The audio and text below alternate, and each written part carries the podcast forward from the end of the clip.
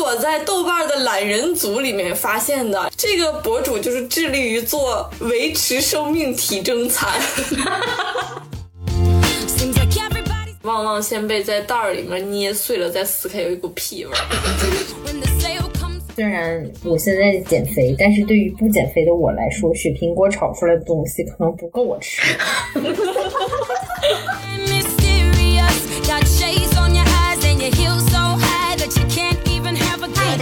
这里是长点脑子，我是徜徉在消费主义陷阱里的王总。我是除了日用品，好像真的没有什么消费的二胖。我是最近正在把喜欢的盲盒画下来的小熊。我是经常有五十块钱以下消费的二田。我们是一档四个女性同步阅读观影，在成长路上分享日常的播客，要求进步，长点脑子，只要开心，不长也行。你们可以在小宇宙、喜马拉雅、Podcast 关注和订阅“长点脑子”，这样就不会错过我们的任何更新。如果你听到任何想要交流互动和发表不同观点的地方，请一定留下评论告诉我们。强烈推荐使用小宇宙的评论功能。另外，如果你喜欢我们的节目，也请帮我们转发、点赞，并且标记为喜欢的单集。六月份你们买东西了吗？哎呀，刚刚买完，买了一点点，一点点。这是一个虚词。我今天买了一些防晒的东西，因为出差被晒的，就是像非洲难民。但你的脸还是挺白的。化妆了，这是。哇哦，好尊重我们的录制哦。一些真实的粉底液的帮助，不是，是因为今天出门，并不是因为尊重你们三个。咱们四个录音时常出现四个没有洗的头，就说明我们的关系多么之亲密。我们这期的主题是想聊聊消费，聊聊种草，因为六月份确实是一个消费的大月，淘宝跟京东真的在六幺八的活动力度还是挺大的，所以我们这一期聊一聊想给大家种草的好东西吧。先从吃好不好？呃，我非常想给大家种草一款很神奇的东西，就这个东西听起来很像骗子，就像原来有一个骗局叫水变石油还是石油变水。然后我这个东西就是一勺下去，清水变鸡汤，是一个非常好用的快食的调料，它叫味霸，是一款日本的调味品，就真的很神奇。我给你们看一下，我举起了一个 直播的。手给大家看一下这个，就是它是一个日本的调料，呃，大概可以看到一些隐约的中中国汉字，我认识的字啊。呃，叫高级中华什么什么素，然后它的标语就是用起来好用，吃起来好吃。这个东西真的很神奇，就是你只要放一勺在那个汤里头，味道真的非常非常好。你下一些面条啊，或者是煮一些需要用高汤的东西的，但是你没有高汤，你也不会煮高汤，你就放一点这个，就非常的好使。它里面是像。冰淇淋一样的东西，哇哦，是一些慕斯的口感。我这是回购的第二罐了，所以我有个问题啊，你说，我想知道味霸就是一个品种的名字，它并不是一个品牌的名字，对吗？I don't know 啊，这个 他搜的时候就叫味霸。我味霸这个词应该是两个日本单词的中文音译。我们看到王总拿的一个罐子是跟王总脸差不多大，因为王总脸比较小。然后 那个红色的通体的罐子，所以大家可以去搜索的时候看看是不是同款。这个就是日本的浓汤宝吗？啊，对，我觉得很像。我买的这个罐子上，我觉得还有一个标志性的东西，就是它有一个胖子的脸，然后 戴着一个类似于维吾尔族的帽子，然后有点一个小眼镜儿。哦，嗯，还挺卡通的。就你们用过有没有一些非常好吃的东西可以给大家种草的？我接着王总来，我也是一个直播式食物分享，虽然我们这个视频也没有录，不知道为什么播给其他三个主播看，就是这个是我真的觉得录完这期我都想尝试直播带货了，因为他们说我吃东西看起来真的特别香，而且我吃的又很多，感觉我要不要开展一个副业？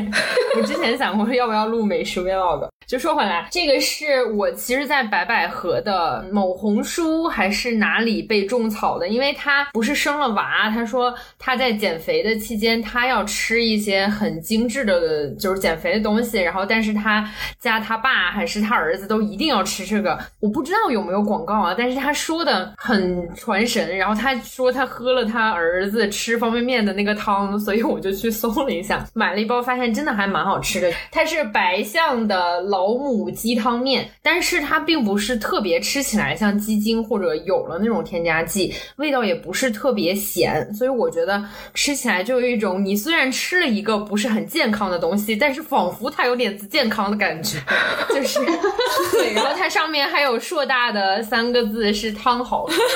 就我煮过一次，确实还不错。然后它的那个配图上面，当然知道都是假的。它煮了什么鸡腿、竹荪什么的，就是一个黄绿黄绿的一个包装。就我觉得还在泡面里比较好。我们在种草的时候都在疯狂的咽口水。哦，真的吗？刚 才我听到了二田也咽口水。我现在没吃晚饭，确实很饿。哎，你说的这个是白象牌的。对，我记得我们小的时候会有一个白象的方便面，可以干着吃，也很好吃，勾起了我的回忆。而且我记得小时候他们家那个是骨汤面还是什么的，就比康师傅的要更便宜，然后面没有那么油炸感觉。嗯嗯，这期真的没有收一分钱啊，我们疯狂 Q 一些品牌名。哎，你说到这个老母鸡，我想再插一个种草的东西。就我最近还吃了一款调味料。哦，为什么我吃的都是调味料？嗯，是味达美的炒鸡酱。我刚才去翻看了一下我的淘宝记录，真的回购了七八次了，然后每一次都买十五六包，就真的很万能。这个酱，它里面含有了所有的调料了。然后你不需要加盐呀，或者是额外的东西，只要用这个把菜放进去，把这个酱放进去，然后就是一个好吃的东西，很适合懒人做饭。对，完了我又咽了一下口水。它是炒出来什么味儿呢？是像新疆炒米粉的那种味道吗？你们吃过炖鸡吗？嗯，就还是比较提鲜那种，是吗？嗯，它是一种就是山东菜。它有浓郁的酱汁，就是颜色也比较深，你一看就是放了很多的酱，嗯，然后也比较偏咸口的。它有麻辣的和不辣的，如果麻辣的话，就非常像大盘鸡的味道，我觉得，嗯嗯，或者是临沂炒鸡的味道，因为这个东西它没有大盘鸡那么普及，所以我不知道你们知不知道临沂炒鸡的味道？不知道，没有。等它跟淄博烧烤一样了，我们就知道了哦。但跟淄博烧烤的路子是一样的。淄博烧烤好吃就好吃在它是碳水加上这个浓郁的酱，然后再加上肉，然后卷在一起，再加个大葱，经典的山东味道。屏幕中其他两个人都露出了那种憧憬的表情，只有我面露难色，是因为我最近又开始减肥了，我就是有一些痛苦的挣扎在心里。我向大家推荐一个，就是也是一个具体的产品，就是川娃子的那个油泼辣子，也是一个罐的那种酱料。小英太搞笑了，他举了一个直播的手势，然后里面并没有货，食物做多了是不是？哦，在冰箱里，我有点懒得拿，就没有那么大了，就这么小的那种正常调料罐的那种大小的一个，就是油泼辣子。然后我向大家主要是安利一个懒人快手菜，就是你买这个之后，你再买一菜锦记李锦记的那个，就是再买一个李锦记的那个蒜蓉沫沫的那个酱。哦，它其实就是把蒜给剁成蒜蓉，然后稍微加了一点东西，还相对比较原味的那么一个，也是酱料。然后你有这个两个酱料之后呢，你就搞一些金针菇，然后你把这个铺一层蒜蓉，再铺一层那个辣子，然后你放到微波炉里面高火叮七分钟，拿出来，然后倒上蒸鱼豉油，爆好吃啊！就是真的爆好吃又爆简单，就是不需要进行任何操作，你只需要把这两个东西怼在一起，然后再拿出来之后淋一点酱油，然后拌起来就很香，真的是那种就是我家做了很多次，然后还是很想吃，就是介于垃圾食品和健康食品中间的快手食品，快手食品了很多属性，真的很好吃。那里面最健康的就是金针菇，除了金针菇，其他都不健康，都是油和盐。啊，但是蒜蓉也算是吧？哦，对对，吃蒜消毒的。其实没有什么健康的事，但这个菜真的是又快又好吃，而且不需要任何手工。然后另外一个就是麻辣菜小龙，它是一个蘸水料，嗯，估计里面味精也少不了，然后还有那种辣椒片儿啊，然后各种沫沫的一个混合的带状的那种料，它是可以去拌很多东西，或者是蘸很多东西都可以的一个调料，是我一个朋友安利给我的，但是他向我安利的另一个它的用途就是，当你很想吃辣条的时候。你可以直接吃这个沫沫，啊，因为它那个味道就很有辣条的感觉，就是很解馋，你就可以把它倒到手心里，然后吃一口，这样你就不用去吃辣条了。我觉得我下周就要去买，就是这些调味料和金针菇，然后给你来一个反图，然后希望听众朋友们都多多的回去实践一下。哎，可以四个人，一人做一份儿，然后那个 看谁的卖相比较好。然后放到那个 show notes 里。哎，对对对，怎么有任务了？我就想这一期的 show notes 一定要把刚才小熊的这个配方给写进去。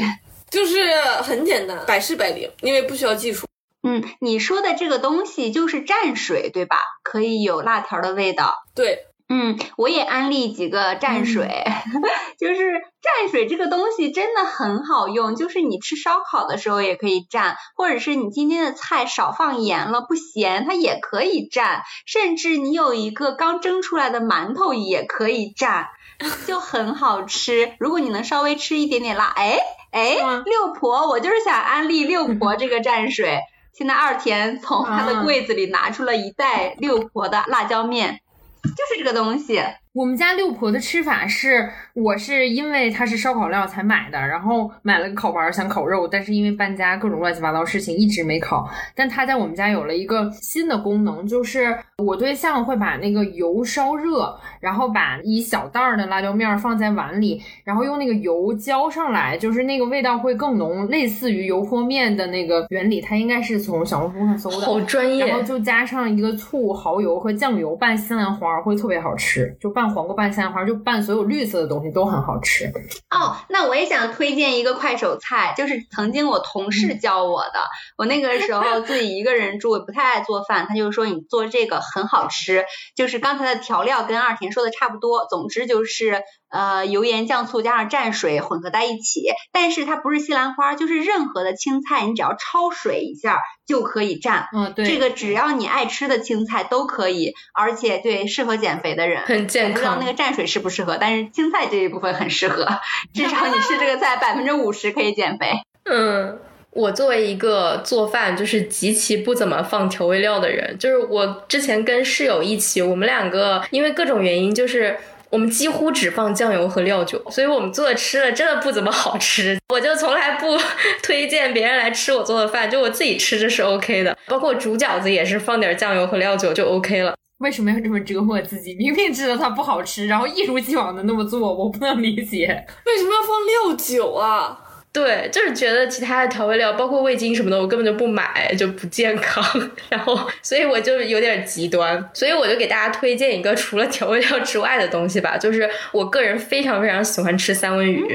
然后大家也知道，就是日料这个价格就是一路飙升，从来没有低过。然后包括点外卖也是，就是很贵，基本上就北京固定了吧，六十八块钱六片的那种，已经是最低价了，还是不太好的那种店买的三文鱼。然后，但是大家可以去网上搜，一个呢是就是冰冻三文鱼，只要它是合格的那个产品，你回家了之后解冻自己切一下。就跟三文鱼的味道是，就是外面吃到的是完全一样的，但价格是便宜很多的。第二个就是我们最近发现可以去网上搜三文鱼边角料，哦，就是大概比如说一袋儿可能呃怎么着也有就是一一千克左右吧，然后它五袋儿然后才七十多块钱，呃虽然拿出来的那个料确实都不是很好看，因为就就是片下来的那些呃什么鱼脊背啊，然后但是它其实是有。足够多好吃的东西可以吃的啊，然后这些 就可以拿来就是用油煎，或者是用那个空气炸锅稍微腌一下，直接空气炸锅做熟了就很好吃。然后还有就是鱼头，三文鱼头，如果大家不介意吃鱼头的话，它大概五个鱼头也就是就是七八十块钱哦，所以边角料是一个就是很便宜，嗯，我觉得适合当下大家去搞一点。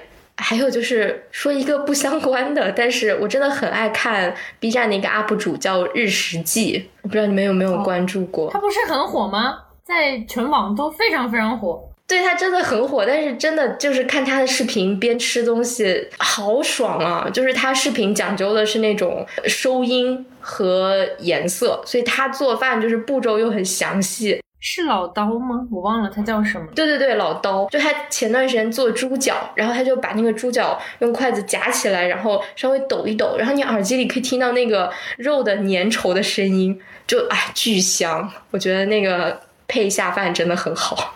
我会那种连着刷日食记老刀他们的视频，然后就是用来解压，好幸福。因为我记得他的梦想应该是拍电影，所以他应该是拍了很多高规格的东西。然后如果我印象没有错的话，赵露思跟一个大叔拍的那个美食剧，就是前几年好像是日食记去拍了那个美食的部分，就是去辅助了，所以他们应该是拍的很专业，而且他们视频里不都会有猫猫狗狗嗯，那分镜老难拍了，他还拍过《满汉全席》，感觉他们拍一回老费事了。嗯，总之就是看他们的美食视频，幸福感很高。对，我今天正好新关注了一个 UP 主，叫做香蕉柿子梨，好健康。这个是我在豆瓣的懒人组里面发现的，然后说 这个博主就是致力于做维持生命体征餐，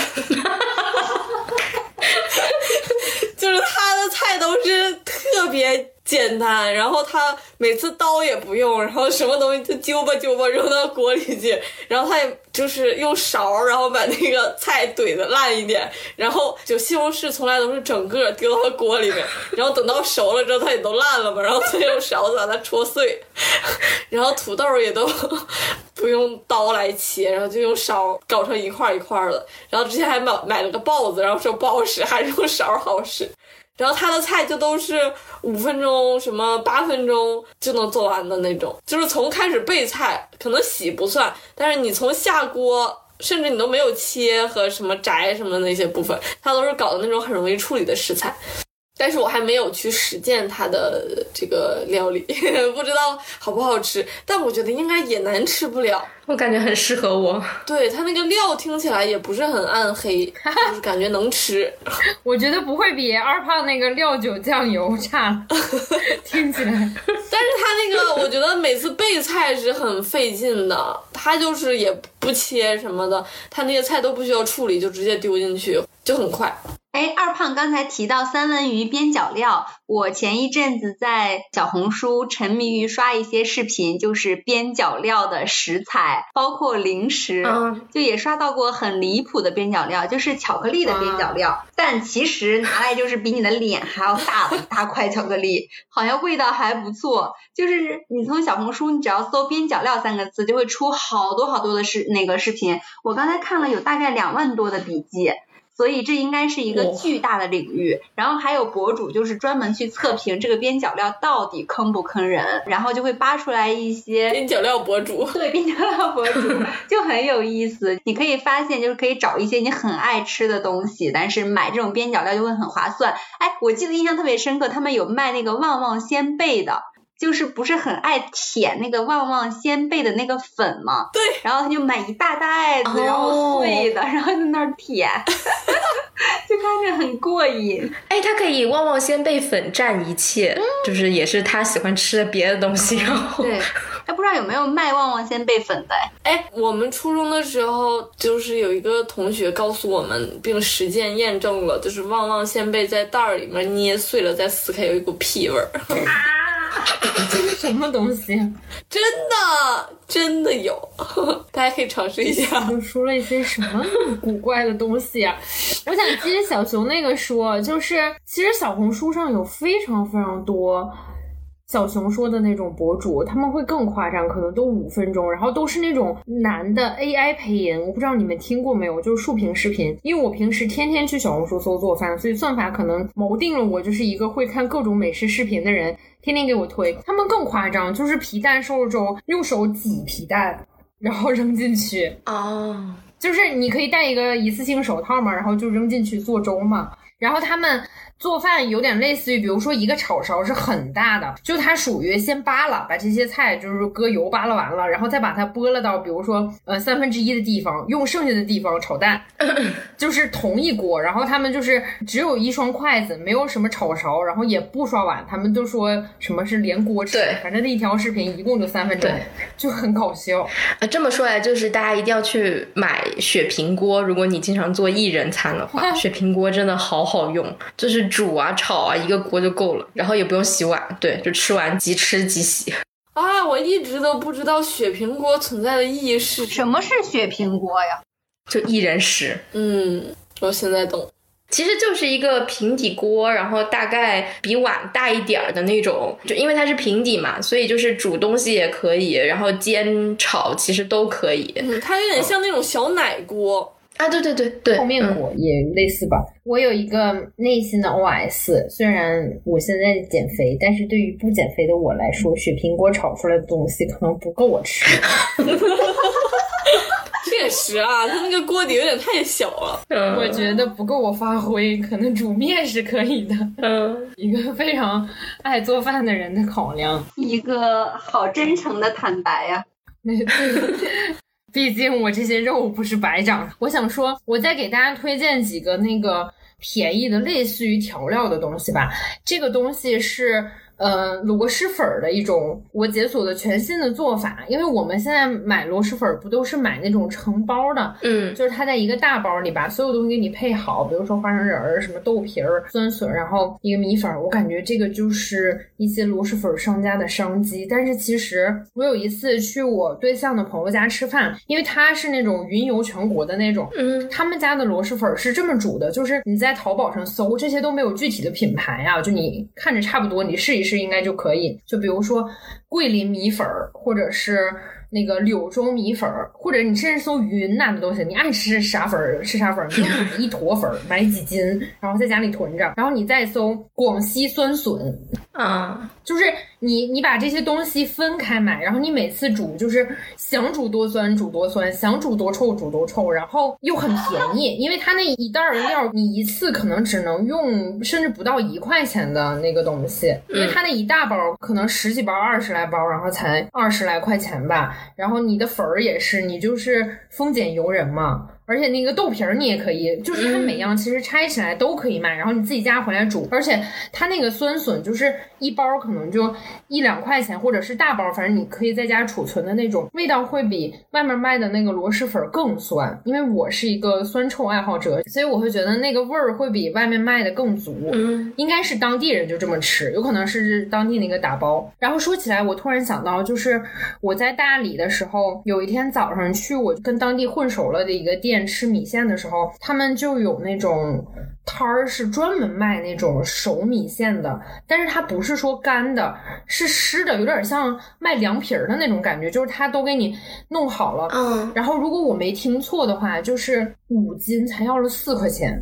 但这不能运输吧？不能运输，但是当地人在菜市场买就特别特别方便。然后它是那种，甚至都不是我们菜市场卖面条的那种小篓，不是有那种白色的篓，上面放放一堆面吗？它是那种盛水果似的大篓，就是有呃四分之三个人那么高，全都是。然后有些大姨，呃，买都是买三十斤往回家弄，可能就是如果放冰箱也放不坏的那种，就真的很绝，而且巨便宜。哎，不做饭的我感觉我自己天天点外卖很罪恶。听完你们说这些，感觉发现了一些商机，叫做螺蛳粉儿组装。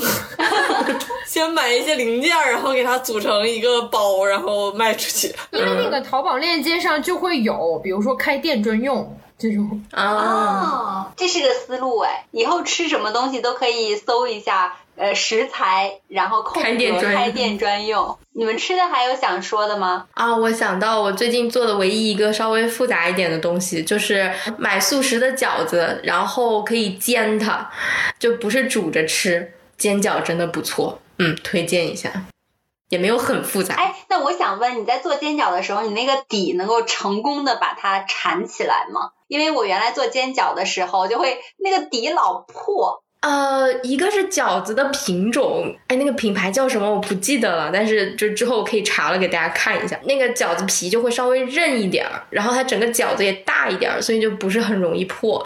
是那种韩国泡菜煎饺吗？王饺子，哎，好像是王饺子，是不是？王饺子，嗯，然后就是雪平锅真的很小，所以我几乎就拿就是十个左右的饺子，然后筷子夹就可以了，然后油也放的特别少，所以对我来说就是依然很健康，我可以接受，虽然它是煎饺，而且也很难糊，对，十个哪里够吃？我刚才看见二田的表情，我就觉得二田一定在想：十个够吃吗？十个只是一个尝尝味道吧。我不符合人设，推荐一个减脂的还比较好吃的东西，它叫饮食火鸡。我尝过他们家的那个魔芋蛋糕，很一般，但是他们有那个全麦嚼嚼棒，还蛮好吃的，就是属于那种你吃它会觉得就是在吃一个很原始的谷物的感觉，但它又不是很柴，是能嚼出一些香味儿的。然后那一盒其实你看着不大，可能就是一个我手能包裹的那个盒的大小，但是因为它就是在你饿的时候，或者是在你很想吃东西的时候，吃一根儿，你就会觉得很满足，就是很扛饱。一盒大概二十多，其实你如果吃下来，就会觉得其实也不是很贵。听着就还挺扛饱。我们这一趴聊了很多吃的，简直是疯狂在咽口水。反正我是被种草了很多。那我们聊聊其他的吧，聊聊穿的。我先推荐一个，就是我这次六幺八的时候最先回购的东西，就是优衣库的无痕内裤。哦，我我想先问你们穿无痕内裤吗？没有这个特别强烈的需求。还没穿过，作为一个屁股明显比王总大的人。我穿的时候体感就没有那么好，虽然确实也不是优衣库的啊，可能我号买的也不对，就比较容易往中间跑，卡屁缝儿。哦，对，我原来买其他无痕内裤的时候，我感觉也有这个问题。呃，首先先说一下，就是为什么无痕内裤对我来说是个必需品。我觉得有两个场景，第一个场景就是如果你穿瑜伽裤，就一定要穿无痕内裤，不然你的那个屁股蛋儿会变成四个，就是在你的裤子里头会特别明显。然后第二个场景就是如果你穿一些很薄的裙子，嗯尤其是一些真丝的裙子、真丝的裤子或一些薄裤子的时候，如果你不穿无痕内裤，就会非常的尴尬。所以我就会很依赖无痕内裤。我原来是买一些纯棉的，然后买一些无痕的，但我现在就基本上已经都换成无痕的，主要是因为发现了优衣库这个很适合我。二胖这么一说，我觉得有点不太确定了。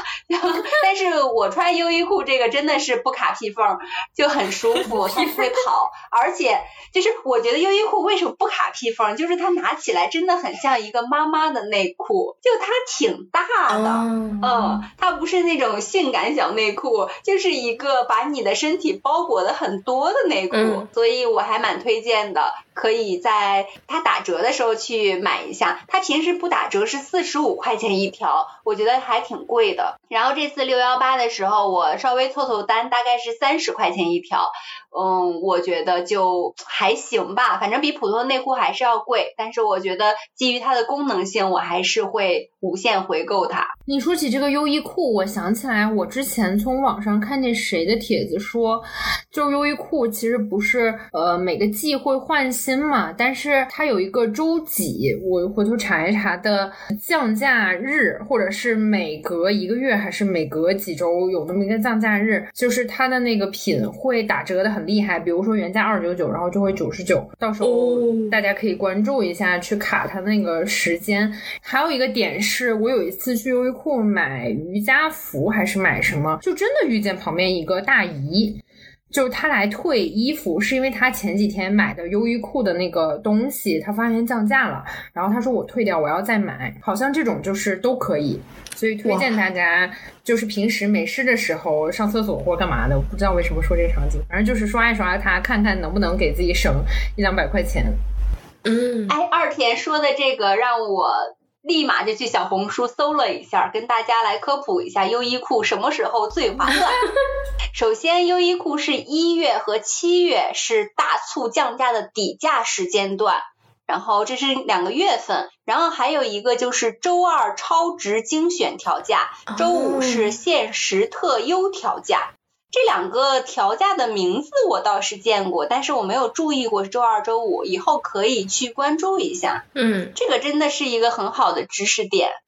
啊，那说到优衣库，就是他们家带碗的背心真的也挺舒服的。嗯，我春秋冬三季都是用它当做内衣放在里面穿，然后就很久很久不穿 bra 了。然后现在到了夏天，我又还没有那么习惯乳贴，很可惜，因为它就是春秋穿着真的太舒服了。带碗的背心的意思就是一个能裹住腰的背心儿，只是我理解成它就是比那种 bra 长，对吧？呃，可以这么说，但它面料不是那种非常就是紧绷吧，但还是很舒服。嗯，我最近因为那个出差很严重，所以我就问我们摄影指导要了那种能遮住除了眼睛之外所有皮肤的那种防晒的东西，但我不知道它是不是这两年才开始有的。反正外出如果是比较在夏天需要在太阳下暴晒的这种，就建议大家买一下。然后品牌的大概就是一个遮面的，可能九十九块钱，然后。因为我们上次安利过幺六八八，所以我今天去幺六八八搜了一下，大概就是十几块钱能够拿下一个哇哦这个脸的那个全部封住的东西，可能有的有帽檐，有的没帽檐，款式大家自己选。然后还有那种防晒衣，它现在防晒衣是那种扣上帽子，它那个拉链儿可能是能拉到就是鼻子以下的位置，所以就相当于也是一个全副武装的那个什么。这两个东西，一个是上半身的防晒衣，一个是面罩，我一共才花了三十多，嘿嘿。嗯，今天买的，你说的这个面部的，让我想起来，它好像有一个名字叫面部比基尼、脸基尼。脸基尼。哦，脸基尼，二田要对这个名字很意外，就感觉他这个人设才是不符。就你不是就是经常刷社交媒体之类的嘛？我感觉这个名字真的是几年前的。对嗯，是吗？我们三个都在点头。我其实不是很刷社交媒体，我的人设是一个就是酷爱刷食品哦视频，然后对于热搜词几乎一概不知的人设。我每次就出去接甲方的单子，如果需要抖音、快手，我才会下，不然我平时是没有任何这些嗯，特别快的软件的。就我感觉我体验第一次就是上瘾的那种刷的社交软件，就是小红书。之前我都是这种东西的绝缘体。我发现我没有，我的夏天就是各种纯色的彩色背心儿，加上优衣库的那种阔腿的雪纺绸的那种料的裤子，就是很凉快。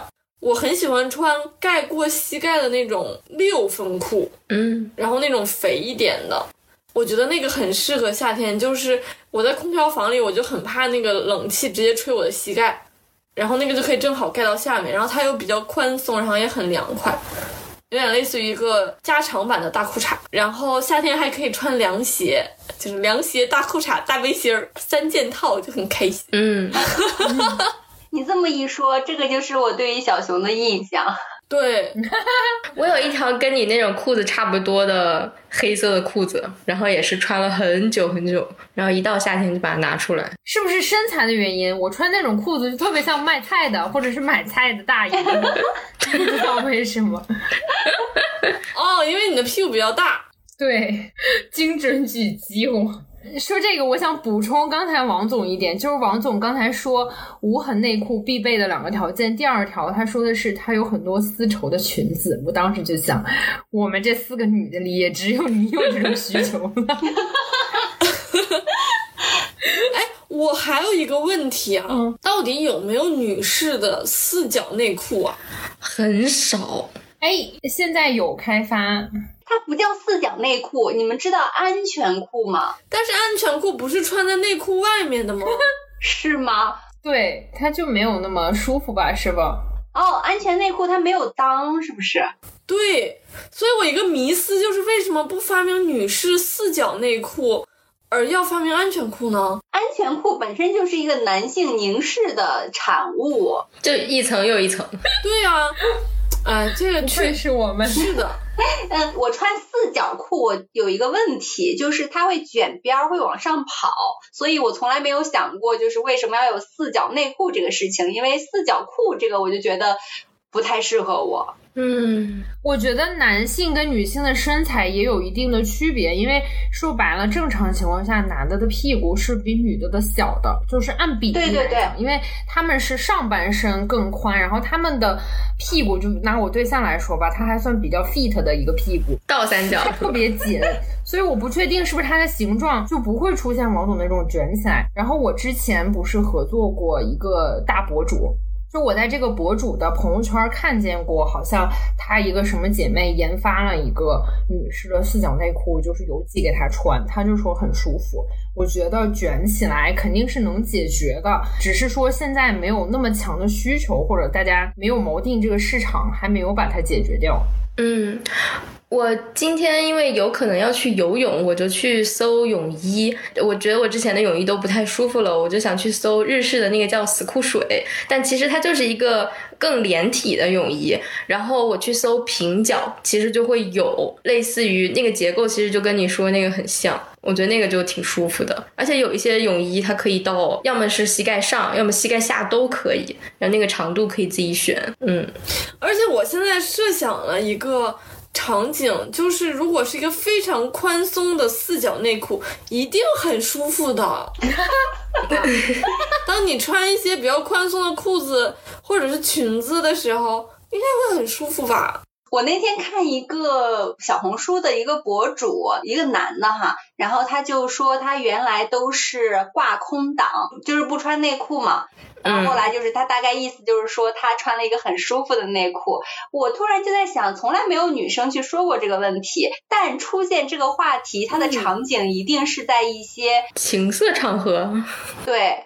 或者是一些偏女性主义视角的一些场合，就是如果你没有穿内裤，或者是说你今天说底下没穿内裤，它就是一个偏性吸引的一个角度。我不知道怎么说这个事情，因为它好像没有被拿出来讨论过，但它都会出现在一些色情的场合。小熊之前不是说了那个新闻，就说女生好像因为什么麻烦的事情没有穿内裤回去，然后风吹过了，然后她男朋友说什么不要谈，是这个吗？太脏了。对对对，真离谱。嗯，就是很莫名其妙。嗯，其实男士也有三角内裤，但是只不过是大多数男性。可能因为四角的更方便，还是什么社会文化的原因，都穿四角的。对，我刚才就想在讨论这个问题，就是以我有限的经验来看，男性好像都是穿四角内裤，或者是他长到一定的年纪，就是小朋友的时候他是穿三角内裤的，然后他长到一定的年纪，我不知道是什么年纪，他就开始穿四角内裤了，好像还以穿三角内裤为耻，我不知道这是不是一个常见的现象，是吗？但是是男性都会偏好穿四角的吗？我不知道。它功能上有没有什么区别？我希望我们有男性听友可以解答一下，我觉得我不知道，回去咨询一下身边的男性亲友。就你看那个电视剧里头啊，就如果一个男性只穿着内裤出来的话，都是四角的，没有一个男性穿着一个三角内裤出现在电视机里。是不是除了男性的游泳相关的运动员，然后其他人都是？嗯，还有相扑运动员。王总刚才说那个时候，我想就是是不是某种程度下，三角内裤就会越来越被固定成为一种不阳刚的表现？因为我记得，啊，呃，我听过一些男性朋友抱怨说，就如果他表现的没有那么有阳刚的气质，尽管他是直男，其实是会被男同学排挤、嘲讽或者是孤立的。有没有可能这是？大家都穿四角内裤，然后不穿三角内裤会被嘲笑，是这种心理的一种外化。嗯、我不知道啊，你刚才说的时候，我想到。但说回来，我想了一下，就是如果我个人的需求，我可能真的很不适应不穿内裤。我之前有一个朋友，女生特别喜欢裸睡，就我们去出差双人间，然后她太豪放了，她直接脱光来见我，然后就是就是我上个厕所的时间出来，她就已经脱光光了，当时给我吓的。然后所以我就也算是在她的推荐之下，我就有尝试过，但我发现我就受不了不穿内裤，就我在家晃荡的时候，我其他地方都可以不穿，确实很舒服，但是我就担心不健康或者不干净吧，因为毕竟构造不一样，我就觉得好像女性对于内裤有一定的包裹感这件事情，可能有一点需求，就是在健康这件事上。但是你想，四角内裤是比三角内裤更容易达到卫生条件的呀。嗯，倒也是，就是它不要太松垮，是不是？既然已经聊到这儿了，我们四个创立一个四角内裤公司吧，行不行？小熊这个需求，不是我感觉已经满足不了了，他一直在说为什么没有四角内裤。我觉得这是一个好问题，但是从商业的角度上来说，存在即合理。既然它没有流行，我觉得应该是有一些原因我们没有考虑到。嗯我嗯决定下播以后去搜搜看。嗯，我说一个我个人的爱好，你们可能有的时候也看到过，我就是很喜欢穿五指袜，就是把五个指头分开的那种袜子。然后啊对，呃，夏天我就倾向于不穿袜子，能不穿就不穿。嗯但秋冬的时候，就是有五指袜，就感觉每个指头都很自由。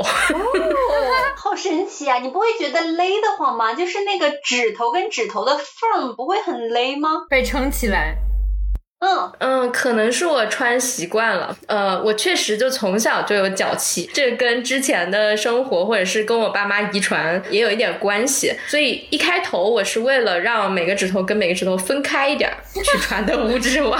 很可爱。对，然后这样子的话，袜子洗的时候也会更注意一点嘛。然后我就发现五指袜对我来说就是很舒服，我就会觉得我的五个指头在鞋子里面就可以弹钢琴。抠客厅的时候能抠的更大，比别人。然后我最近发现了一个药，也是在 B 站看到医生推荐的，它叫联苯变唑溶液。我爸就是一个老喜欢用各种偏方去治脚气，但其实这个药是不知道啥时候发明出来，然后治脚气就是很管用。我去年大概也就是连着喷了三周到四周左右，就目前再也没有复发过。嗯，包括就稍微往鞋子里喷一点，我觉得有这个方面的困难的朋友就可以去试一下，因为它真的也很便宜，就是一个普通的药，二十多块钱一个喷剂，然后就才我就喷了一罐多就好了，然后我就强迫我爸也用，它有没有就是人化的名字啊？好像没有，我觉得就要把那个名字直接打进 show notes 里，嗯，好的，我有一个无知的提问：脚气和过于汗脚的区别是什么样？我好像见过，就是那种过于汗脚也很臭，但它并不会让它的皮肤就是腐烂或者是痒。哦，我懂了。对，那是真菌感染的一种吧？应该。嗯，对，我说这个就是忍不住要跟大家分享，就是男生大多不都臭脚吗？就是汗脚。然后我对象就是这样，然后有的时候他白天就是新陈代谢过于快，运动过于好，然后回家你就能闻见一股咸味儿。这还不是最重点的，最重点是我不能理解一个男人为什么就是拿那个搓脚的东西搓脚三十分钟是他人生最重要的事情之一。我不知道你们遇见过这样的人没有？因为他的那个脚底板跟女生长得不一样，是那种厚厚的、硬硬的。然后他每次要拿就是那个搓的东西，在这儿就是 弯折九十度，一直抠他的脚。他每次泡完都要抠三十分钟，我每次都讽刺他，我不能理解。那我想给这个男生安利一种电动搓脚器，哦，真的吗？就是他手动搓脚不就是拿着一根板儿，然后使劲用手磨吗？然后那个电动的它是一个轮子。然后就是一一开开关，它那个轮子会转。你见过打磨器吗？就是哦，抛光打磨的。我在淘宝经常看见这个东西。就是那个东西效率会很高。我不知道他是需要这三十分钟，他还是需要效率。反正我先安利给他一下。可以作为下一个情人节礼物，送给他一个电动磨脚器。对，嗯，我大学的时候就还挺喜欢美甲的，然后突然有意识到那个美甲店的姐姐说可以修脚，然后所以我在那个姐姐那儿修过几次脚，就是真的很舒服啦。因为不同的人就是使用脚的程度不一样，然后大家的那个老茧啊、死皮的程度就不一样嘛，所以我享受的那几次真的还是很舒服的。嗯，我们这个节目为什么聊到了全身各个部位？开放。嗯，接着二胖这个说，我没有想到他已经安利了一种 使用的东西，是一个药药。那我们聊聊就是平常在用的东西吧。嗯，还是我先来分享一个，我有两个很日常的东西是一直在回购的。第一个是呃花王的一个刘海定型喷雾，就我是一个。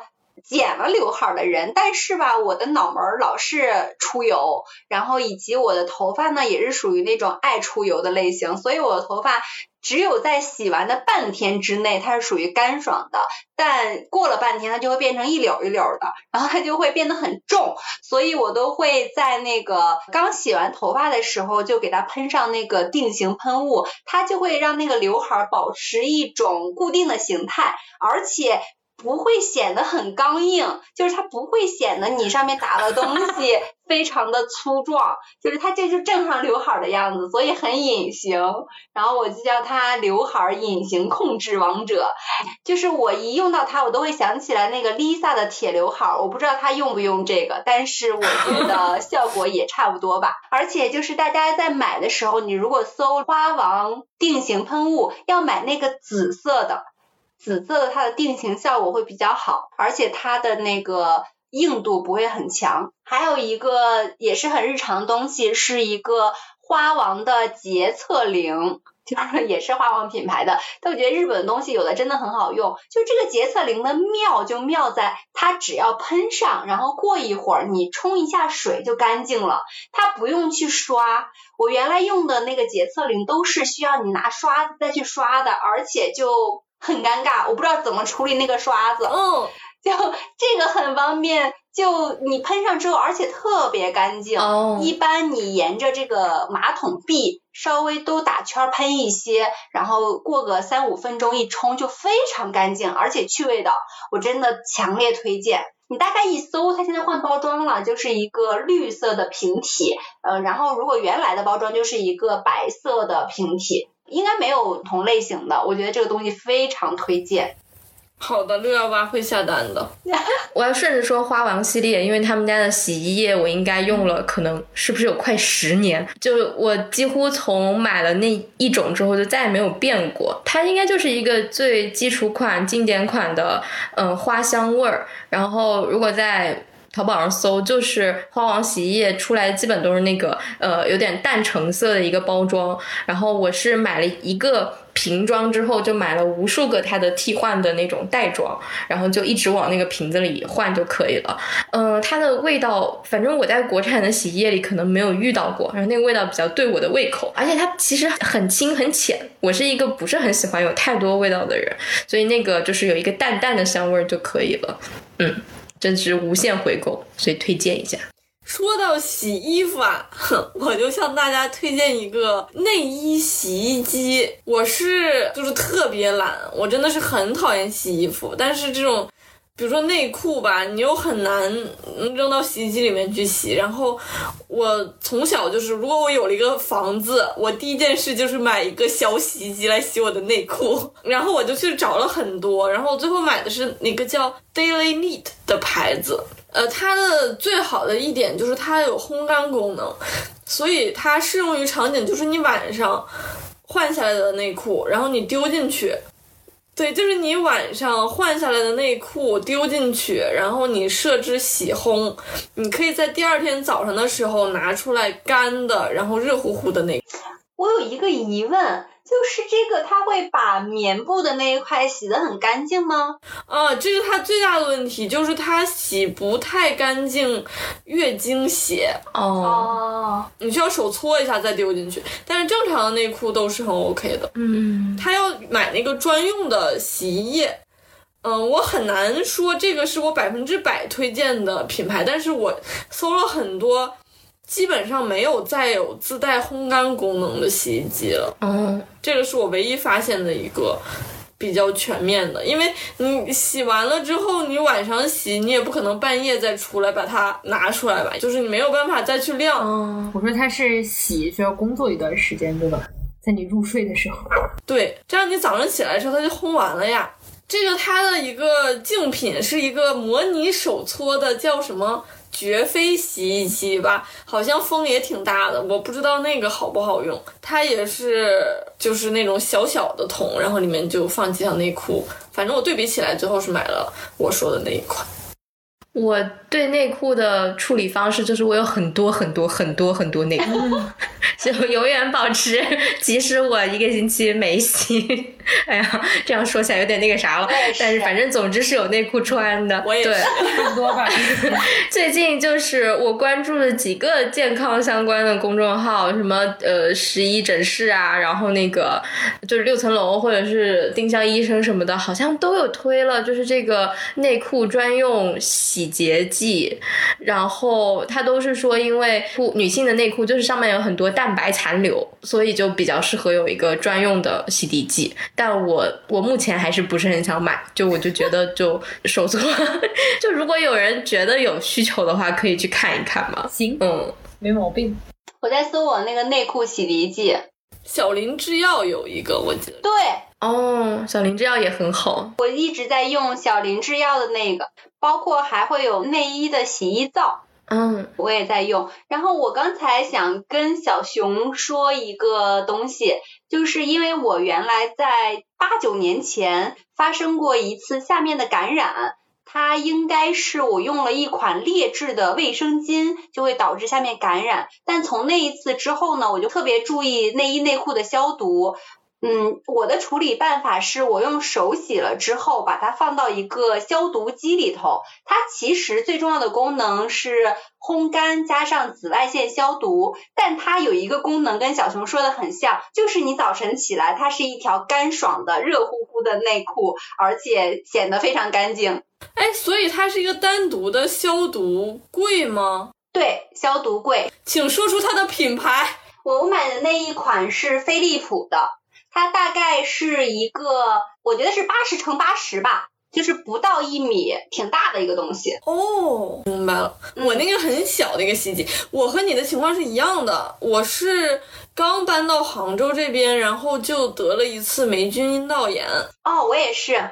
是吧？这个其实，在女性中间应该还挺常见的。然后那个大夫就说，嗯，这种也不知道具体原因是什么，有可能就是你免疫力下降。然后他提到，就是有可能是你内裤晾的不干，或者是那阵儿就是比较潮。然后我就立即下单了这一个洗衣机，它也是带紫外线杀菌的那个和烘干的功能。嗯，说到杀菌消毒，我突然想起来，我在买这个消毒机之后，跟我同事聊起来，我同事说他快三十岁了。他的妈妈还会用热水给他定期烫他的内裤，用来消毒。我觉得好像是我们小的时候，在一个小 baby 的时候 被照顾的时候做的事情。管用吗？那个是不是心理作用啊？我不知道。不建议。高温老人觉得能干一切吧。嗯，我们聊的这个就跟我看的那一篇第十一诊室的文章就是完美契合，因为它那里面吐槽的是一个大学女生用公用的微波炉去微内裤，就很难想象，对不对？不知道为什么流传这种微波能够杀菌消毒，然后关键是公用的，真的非常不讲公德心。所以那篇文章科普的就是，如果你自己真的很介意，你在家当然是可以拿专门的器具，然后用那个高温热水去去消毒，肯定是有用的。但是其实不建议，对，就洗干净就好了。啊，说到这里，我突然想说一个我原来听过的很恶心的事情，就是在一些酒店里，啊，我也有人说会有一些人拿他的水壶去干好多事情，所以不要用酒店的热水壶。我也是因为听了这个，后来就不用了。唉，哎，说到这个，我去 安利一些哦，喝热水的东西，也是我这次六幺八买的。嗯，刚才说到那个热水壶嘛，就首先会有极热的饮水机。这个极热的饮水机就是你上面插矿泉水的瓶子，然后下面就可以出热水，它不需要烧。然后这个热水的话，因为已经是矿泉水了嘛，它可以直接选可以喝的温度，比如说四十五度，或者你要烧开烧到九十九、一百也是可以的，就很方便。当然，它还可以。呃，不只插这个矿泉水瓶去，它有一根导管可以接到那种大桶的饮水瓶里头，那个叫饮水瓶嘛，就是那种蓝色的矿泉水桶，所以在家里也是可以用的，而且不是特别大。我买了一个到手的话，大概就只有个胳膊那么，就是一个小臂那么长，然后大概有一个，我觉得它就是像一个中桶的1.5升的矿泉水瓶那样，然后我觉得还是蛮便携的。如果你要出差或者是去旅游的话，带一个放在行李箱里还可以接受。呃，这是一个极热的饮水机，就可以在酒店里用。嗯，我还买了一个就是恒温杯，这个恒温杯的好处是在于它可以插充电宝，嗯，就是你像保温杯，它可以保温三到四个小时，但是恒温杯的话，你只要带一个充电宝，呃，就可以让它随时随地的烧水，跟那个极热饮水机差不多，但它就是把水倒进去。然后这个更小体积，然后我觉得会更便携。你出去玩，不是出长差，不是去旅游的话，嗯，出去个公园，比如说一两天那种，也可以用这个，我觉得也很好。我也向大家推荐一个喝水的东西，就是吸管杯。我买的是这个富光的，然后它是那种大肚杯再加吸管。我已经买了三个了，其中还有一个是保温的，然后两个是这种透明的，夏天用的。它真的可以让你多喝水。就是某种魔法，就是人用吸管的时候就会喝更多的水。我不知道 会有这个魔法吗？嗯，我觉得是，而且它这个吸管，我之前有用过那种是那种胶头的，它那个就很容易变脏，然后又感觉有点要老化了的那个感觉。但它这个上面那个咬口的那块是塑料的，我感觉就会相对卫生一点。嗯，然后它又因为容量很大，这应该得有个。一升或者超过一升吧，就是你灌满了之后，你就一直拿它吨吨吨就行了，你也不用经常去灌水啊啥，很方便。我觉得我多喝了很多水。我分享一个吸管杯，另外一个好处就是你可以躺着喝水。这个是我之前做手术的时候才发现，他们说你会买一个吸管杯，因为你不用起床，然后也不用半躺着就能把水喝进去，而且不会洒。嗯。这个我也很爱用。我还想再分享一个我用的很方便的东西，就是一次性的粘板纸和一次性的桌布。你们用过这种东西吗？桌布经常见，砧板纸是真没见过。用过那个防水桌布，你先说，我再推荐我的。哦，那个桌布就是农村吃酒席。然后它会铺的那种大的桌布，然后我是在淘宝搜的，它会有各种各样的尺寸。然后我们家的那个方桌好像是大概一米五乘一米五的，就刚刚刚刚好，就每次你都不用再擦桌子，因为你把饭菜的残渣往里一兜，然后一一系丢掉就可以了，简直是懒人福音。虽然有一点点不环保，好像，但是就很方便。嗯，它那个是强度那么大的吗？就是可以把剩菜什么都扣上去，然后打包吗？也不会剩那么多吧？对，然后不能剩一些小龙虾之类的。它是那种薄膜型的。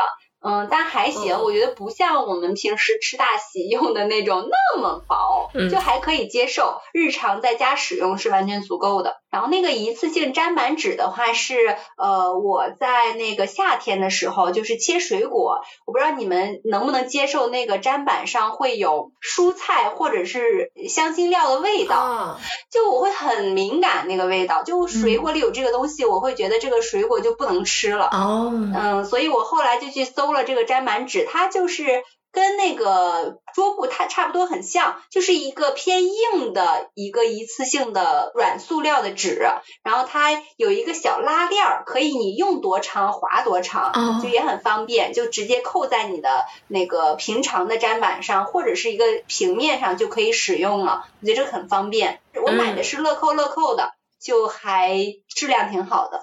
我推荐的是那个防水桌布。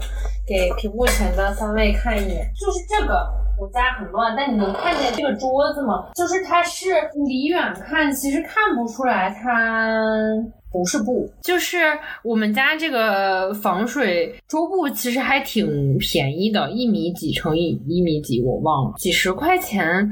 因为我租的这个房子就是房东给配的茶几吧，就是比较丑，因为有点像我们老式的那个茶几上面。就是一层玻璃，然后有那种家具厂那种花纹嘛，然后就你觉得很影响家里的质感或者一进来的感觉，然后跟哪哪都不搭。然后你买这个桌布，就是我们家，比如说现在夏天切了吸管就随便往上放，然后用抹布一抹就，或者是用纸一擦就很快，它摸起来有点像雨衣的质感，嗯，所以还挺方便的，也不是很贵。然后我们家另一个餐桌上也有。就是你可以选不同的花色搭配你们家的装修风格，都不是很贵。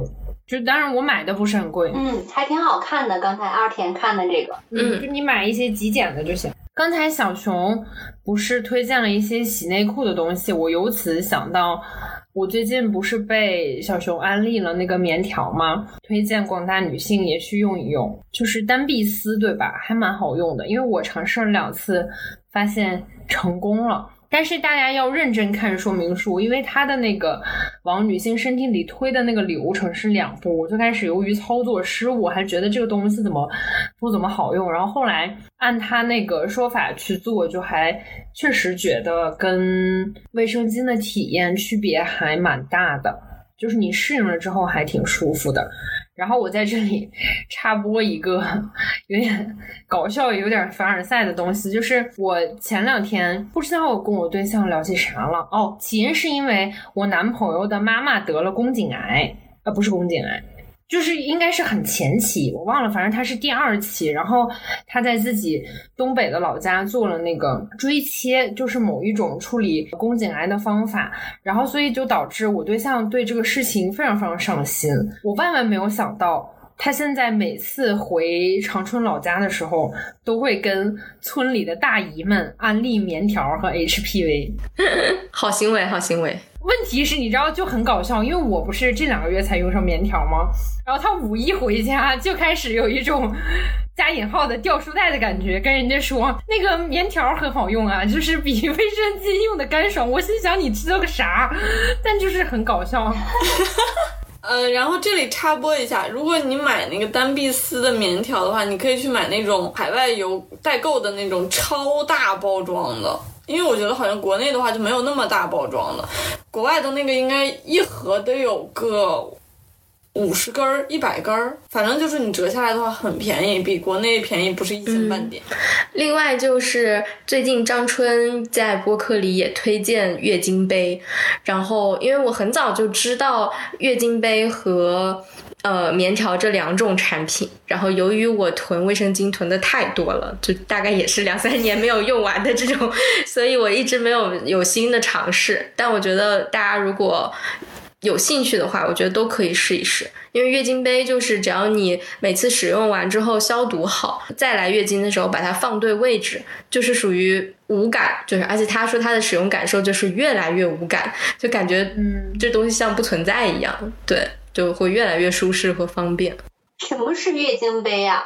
呃，它也是一个有点像嗯碗状的，然后可能是特殊的制品，然后你把它放进阴道之后，它自己打开了之后就。跟有一个碗在那个洞口盛着东西一样，你看着它很小，但其实你一天之后，你就会发现，其实你一天的量可能也就是这么些，是够的。然后晚上到家了之后，把它拿出来，然后直接倒在厕所里面冲掉就可以了。对它做清洁消毒，就可以把它再放回去。王总的表情经历了千变万化，它不会把下面撑开吗？就不会，因为它也很软，其实很小。对我可能一五一六年就知道，但一直没有试过。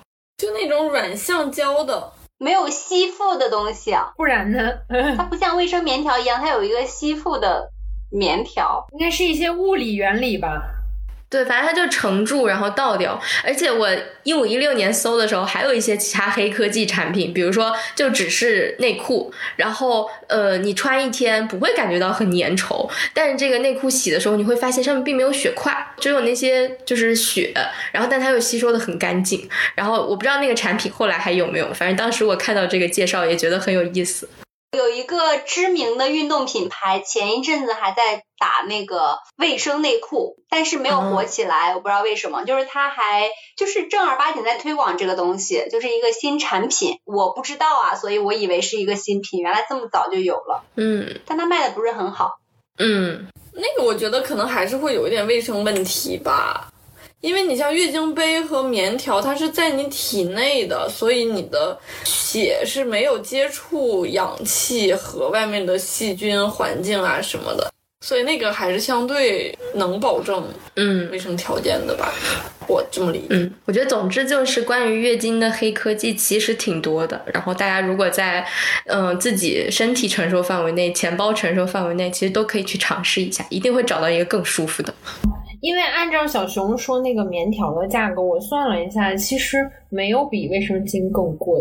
因为棉条的使用时长，其实我觉得平均来讲比卫生巾反而还长一点。那我给大家推荐几个，就是跟美妆护肤相关的，呃，一个好用的大牌和两个好用的平价的东西。第一个是粉底液，就是我忘了我是被怎么种草的，但就是我买过 Make Up Forever 的两款粉底液，因为我买的应该是不是最白，是第二白的那种，就均衡我肤色的那种，真的都很好用。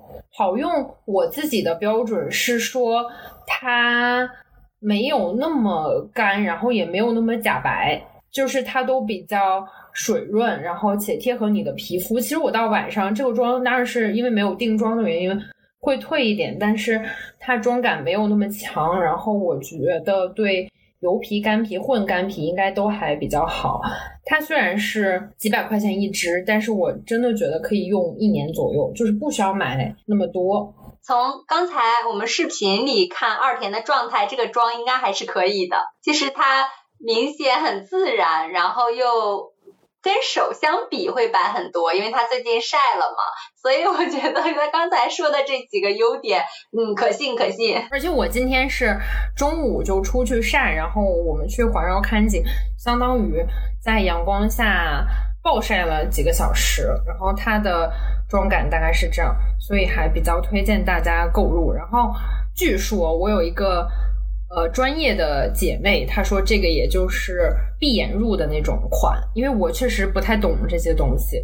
我只是自己用的体感，然后另外两个是我自己阴差阳错买过的很便宜的东西，一个是身体乳，找一下它的名字啊，它真的不是很好念的这个玩意儿，哦，你看你跟我说过，我不确定它是不是念 Verbena Lin，它的拼写是 V E R B E N A L I N N，大概就是这个牌子的身体乳，就是你随便搜一下它的淘宝。一个二百五十毫升，我看这个详情页是这样，才二十九元。然后它有非常多的味道，而且它分就是秋冬和春夏，就是现在春夏季节，它涂在身上是有点接近于水的那种感觉，就水乳的那个水的感觉，它是比较清爽的。然后我最近买的是那个葡萄味儿的，就 感觉你抹完了非常像一。颗葡萄冰棍儿，就那个味道是甜甜的，它不是那种香水的味道，我也不喜欢那种。然后我冬天一般会买那种没有那么重的，有一个基本款的味道，我忘了叫啥，还有一个桃子味儿的。然后它冬天是更类似于水乳的乳，就是抹到身上都不至于到腻的程度。因为我之前买过。博主推荐的那种身体乳，就如果它是那种有点像药的味道，或者是怎么样的味道，反正就是没有那么好闻。但这款就是又便宜又好用，我目前已经回购好几次了。二连说这个像一颗葡萄冰棍儿，然后我想起来我们刚才在聊，在家里裸着走来走去，然后就是。一颗裸着的葡萄冰棍儿，还有桃子冰棍儿，还有各种其他味道的冰棍儿，在家里走来走去，我也觉得好可爱啊！哇，就洗完澡抹一抹还是很舒服的。它那个你的淘宝界面，它能看见九个味道，我现在看见的是，还有一些，比如说什么银色山泉。柏林少女和武夷岩茶，这个我都火没有尝试过，我打算今后多去尝试一下味道，给大家反馈一些感受。感受。我推荐下一个口红，因为我自己吧，其实在刚刚会化妆的期间囤过很多支口红，但我发现我根本用不了那么多支，而且其实你喜欢的颜色你就会一直用，其他的你就会放下。我不知道王总有没有类似的感觉？嗯，然后是的而且其实还有一个点就是，我真的没有觉得越贵的口红越好用和越好看。因为其实现在有很多国货品牌和就是欧美小众的品牌，真的很好用，且颜色很好看。我给大家推荐这支，是因为它在其他的品牌颜色上可能不是那么大众，但是我自己涂上来的体感确实非常好看。它是一个美国的品牌，好像叫米拉尼。我不知道念的对不对，它的那个拼音是 M I L A N I，然后我买的这个色号是零三号南瓜色，是我回购过三次，且给我妈买了一支。我给大家形容一下，我为什么推荐它和它整个涂在嘴上的感觉，就是它是那种呃纯正的橘子色和南瓜色，不是那种暗下去的。因为一般我们说口红色号其实都是用一种类比的感觉，它是纯纯正正的橘色，然后上面有那种鎏金的亮片儿，但是并不会让人觉得非常的艳丽，只是说很有气色。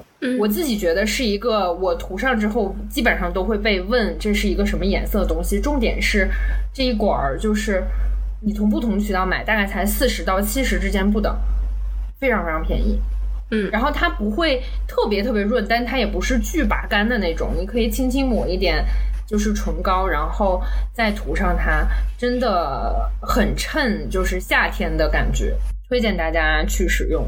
嗯嗯，然后还有一个是，嗯，我最近经常用的一个日抛的隐形，因为我之前戴隐形眼镜属于有可能用周抛或者是双周抛，然后我有一个朋友跟我说，其实这样眼睛会。嗯，比较容易感染，因为我自己清洁隐形眼镜的习惯又不是特别好，然后后来嗯。我就去尝试了一些日抛，然后这个是我认为觉得真的很便宜，然后我自己异物感也很低的一个叫拉拜诗小粉片儿，推荐大家去尝试一下，它真的蛮便宜的。但是隐形这个东西就是属于因人而异，因为每个人的眼睛状况不一样，大家可以尝试一下看看好不好用。反正对我来讲还挺不错的，因为我之前用过比它更贵的一些款，反而没有它更舒服。呃，我强烈向大家推荐一下，就是三 M 的扫把和簸箕，因为虽然啊，大家可能都已经开始去买扫地机器人了，就是自己扫地的人可能越来越少了，呃，但是对我来说，就是我觉得有一些边边缝缝，我可能还是希望家里有一个扫把和簸箕放在那儿的，然后。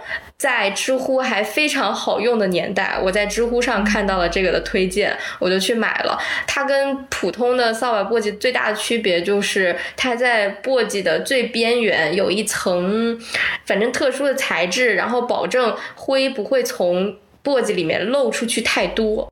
就它收集那个小的细的灰尘的那个能力挺强的，呃，然后其实也没有很贵，扫把簸箕加起来也就是三十多块钱，反正我就一直用它，就比一些普通的路边可能买到十几块钱的那种，反正扫地扫的更干净，然后整个感觉更舒适，嗯。还有一个就是，我不知道大家会不会有需要，因为空调的挡风板对我来说发现还挺好用的。哦，我也买了。对，尤其是租房子的时候，有一些空调其实它有各种各样的原因，反正它的那个风风向不是很好调，有的可能是老旧了，或者是它装的位置就不太对什么之类的。为了让那个风，其实就不要朝人直吹。嗯，有一个挡风板其实很好，而且淘宝上也就十几块钱，大概就是一个空调的外挂，然后把那个风按照你想要它的方向去吹，就让整个空间很凉快，不会那么容易吹生病啊。最后一个就是作为一个养猫人士，粘毛滚就是非常的必备。然后我觉得这个可能大家都用，淘宝也会经常给我推荐，就是放在洗衣机里面的，跟衣服一起洗，然后去把那些毛都粘走。的这一类产品，然后有有很多很多种，有一些可能是那种海绵制品，然后它也会放小视频嘛，就是洗完了之后那个毛都粘在那个东西上面，就不会粘在你的衣服上面，就会把毛都粘走。然后我目前用的。一个好用的东西，我感觉它好难形容哦，就是呃，它会有一个塑料的圈，然后上面套了一个网兜，就一个圆锥体一样的网兜，就下面是网兜，上面是几个那种可能有点橡胶质感的球。呃，然后最后洗完衣服之后，你就会发现那些脏的毛毛什么的，除了集在了洗衣机里，然后有一部分就会集在这个网兜里，衣服上的那些其他的毛就会少一些。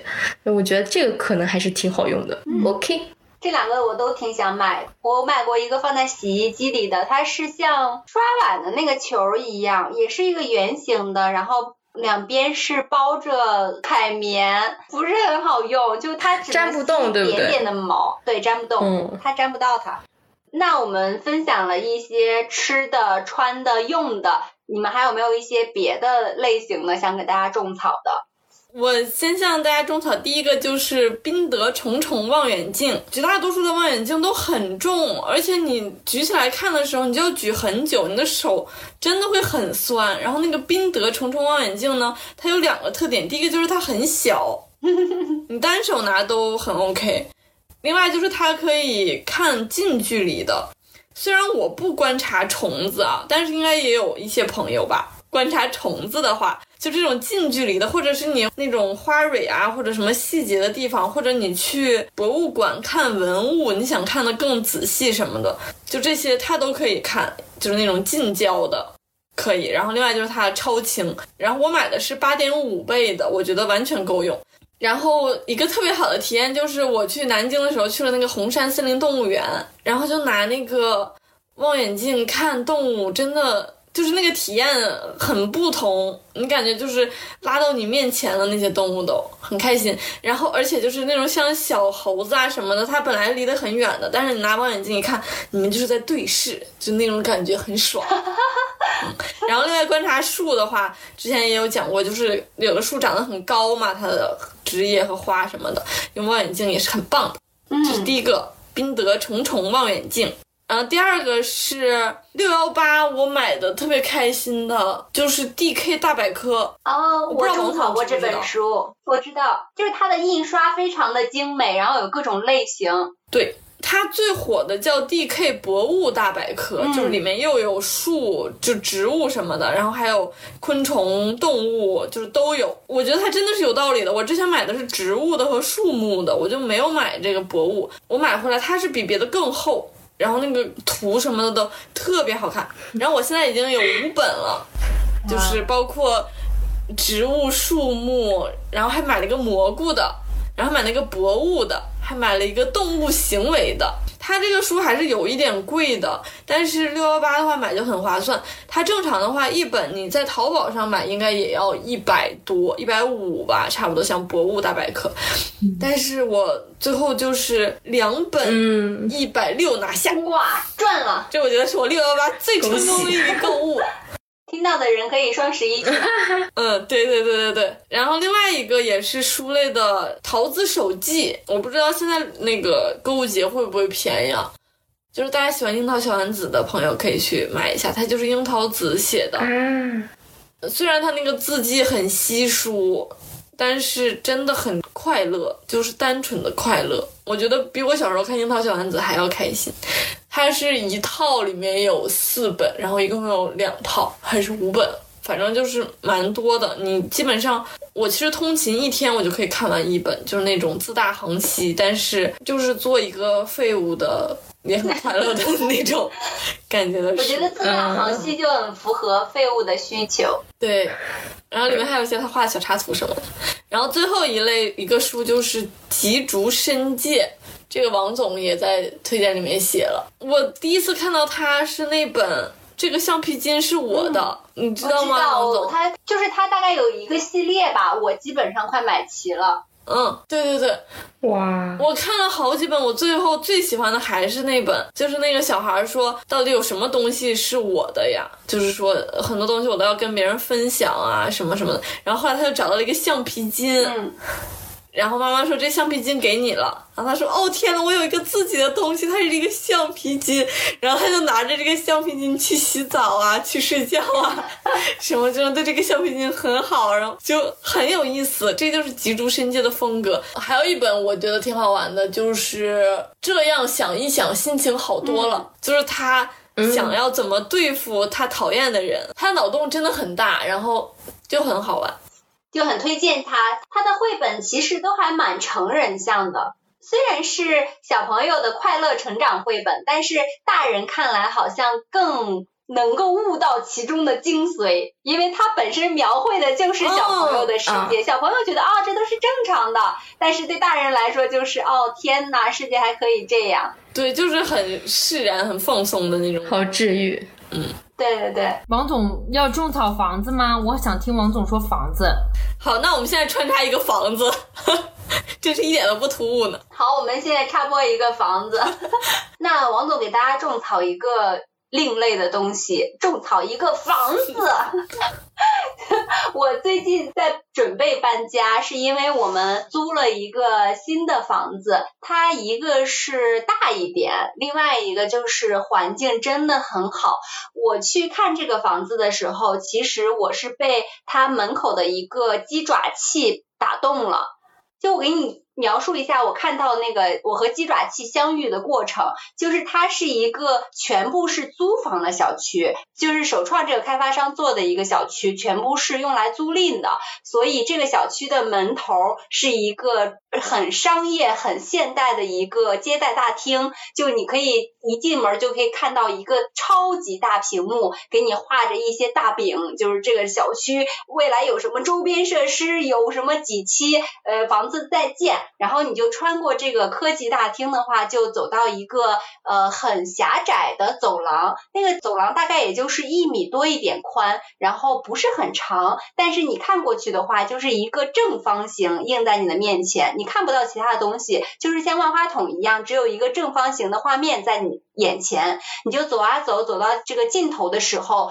需要右拐一下，就在那个右拐的时候，你就会发现有一颗红色的鸡爪器在你的面前。就是鸡爪器是一个我们在聊树的时候聊过的物种，它颜色很好看，是红色的，在夏天也是红色的。然后每一棵小树叶都像鸡爪子一样，就不是我们吃的凤泡椒凤爪这种 软趴趴的爪子，是那种贵贵的走地鸡的爪子，然后很有活力。它就在你的头顶，而且它。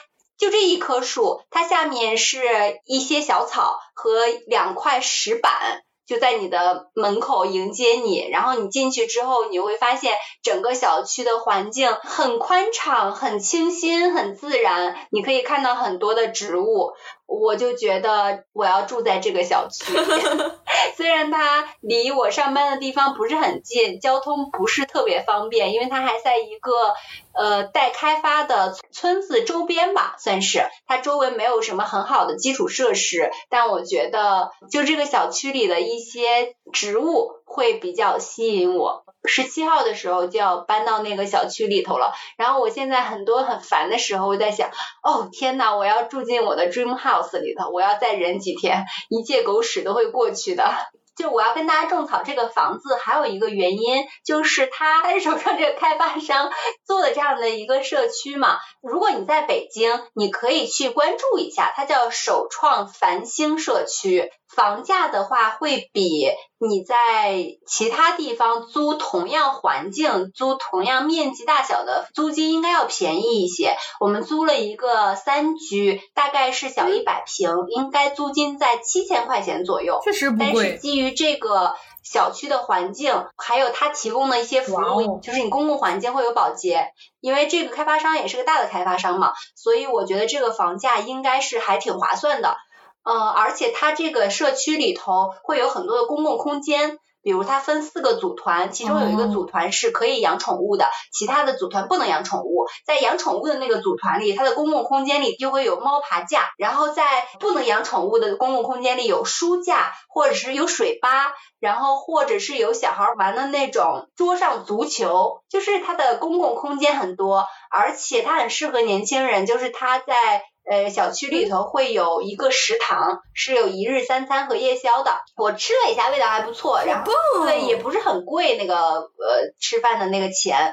然后它还有班车，它从早晨大概六点多到九十点钟吧，会有班车到最近的一个地铁站，还有到国贸，就是这两站，所以还蛮方便的。就是因为它距离远嘛，所以它有一个班车，我觉得还挺方便的。这个申请条件的话，是你如果在朝阳区交社保。但是在朝阳区没有房子就可以去申请，它除了三居之外，它还有一居和两居，还有开间儿。开间儿的话，大概四十平左右是三千块钱，哇，真的很划算。嗯，还有一居和两居，我没有聊具体价格，但应该我觉得就是在四千五千左右，所以我觉得它的租金还是挺划算的。但是它那个环境真的很好，你随随便便在北京找一个小区都是那种老破旧吧。就很难租到环境很好的小区，所以这个小区我还真的蛮推荐的。而且我跟现在二田家就十五分钟车程，所以我搬完之后邀请你来玩。我刚想说我要去你们小区小区 tour，就是入户兔儿都不行，得去小区 tour。小区 tour。好的，好的，就可以来看一下，就是一个很另类的种草，它范围非常的局限，但是我觉得是一个信息，就是我再说一下为什么要租这个房子，是因为我们之前不也在群里聊一些搞钱的事情嘛？就现在北京的房子，包括尤其是外地一些老破小，它其实流动性是越来越差的。呃，我不知道你们有没有看过最近一件，就是一些中产阶级三件套，就是破产三件套。第一个就是你拥有了一个没有流动性的房子，第二个就是在家全职带孩子不上班，第三个就是你的孩子念了国际学校。如果你占据了三条中的任何一条，你可能就随时面临破产。然后我就决定，就是我们现在住的房子是一个老破小嘛，就决定一个是改善一下居住环境，就是让你住在一个高能量的环境里头，你的人也是会有高能量的。然后另外一个就是真的不希望自己处在一个破产的边缘，所以去有了租房的这个念头，然后又找到了这个小区。嗯，推荐给正好有这个需求，然后正好符合这个条件的朋友们。对，因为这样其实我也可以租，而且这个房子是新房哦，就它是刚刚开盘，就还没有人住过。那里面是有家具的吗？还是你们要自己添置？哦。全拎包入住，它的电冰箱和洗衣机都还是封着的，就是全新没有用过的。哇哦！但基本的家电都有，你只要买一些豆浆机啊、空气炸锅这种你日常爱用的小东西就可以了，基本大件都是有的，床啊、衣柜啊什么的。哇，我们这期其他的都删了，只留这十分钟好不好？不重要。你先来 tour 一下。你那个是用来就是听众休息的，做家务的时候就听你说的，然后全神贯注在床上冥想的时候，记小笔记的时候就听王总那段。我们要有起伏的节奏感。好的，二天你先来 tour 一下，先感受一下。好，我可以拍一个那个小区 tour vlog。哦，好然后。一日带娃 vlog 就是连在一起。嗯嗯嗯，好的。小熊不想说了吗？哎呀，你说我这个全都在后面。第一个就是 B B W 的香薰蜡烛，可以放在王总的新家，就是他做美食调的，做的很好。它有一个是草莓蛋糕味的，真的就是草莓蛋糕的味儿。然后它有个可可什么，就是也很浓的那种可可味儿，没有什么别的杂味儿。然后我最喜欢的就是那个草莓蛋糕，你可以去试一下，网上有那种小样，它那个小样你点起来的时候味道已经很浓了。第二个推荐给想要入坑手账的朋友，一个有手就能做的便宜手账入门。第一个就是本子事多的那个 T N 护照本，就很小，真的很便携。它旁边插一支笔，因为我涉及到通勤嘛，我很不愿意背那种大本，我觉得很重。这个的话，就是你来回走的话都很 OK。然后另外就是很多人会觉得手账怎么做呀什么的，推荐给大家一个有手就能做的，而且不会很丑的方式，就是买一个，比如说肉球。我说的肉球是一个手账贴纸画手，然后它会有各种系列的，还有什么卓大王，但是风评没有那么好了。就是它会出各种基础元素的，还有各种系列的。然后它那种系列的胶带贴纸上面还会有各种小的元素，它的颜色都是搭配的。然后你再拿一支同色系的记号笔，OK 了，就可以画一个很好看的手账了。就是你把那些元素，它们随便剪下来贴上去的时候，它都会很和谐，不会有任何违和的感觉。可以推荐给大家进手账这个坑里面玩一玩。然后最后一个就是拼多多玩具，这个我上次在二田家碰见了一个，他说是小熊推荐给他的十元玩具。啊，他那是接抛球的那个，对对，这个大家可以去直接搜，应该是室内玩具或者什么儿童益智之类的。呃，有几个我觉得挺好玩的。第一个是那个对接球，就是二田也被我种草了，它就是一个斗，然后里面。一推，它就能把那个斗里面那个球发射出去，然后对方也拿着这个小的斗去接那个球，这样一个虽然听起来很弱智，但我觉得还挺好玩的。然后第二个是那个板羽球，它那个拍儿是乒乓球拍的样子，然后那个球是毽子毛，然后前面是软的，就是一个室内羽毛球，就是你家客厅的那个宽度就可以玩。嗯，这是第二个，第三个就是桌面冰壶。啊，这我没见，就是它是一个长条的布，你可以铺在你家长桌子上或者什么阳台飘窗上，然后它会有那种小小的，大概一个直径也就是三厘米吧，底下有一个铁球，就长得和那个奥运会里面那个冰壶是一样的，嗯嗯，只不过它非常的小，呃，然后非常的粗糙，然后有两个颜色，你就是你和你的。对手一个人执一个颜色，然后按照那个冰球的那个规则，它就不是一个圈一个圈一个圈，然后有不同的圈多少分。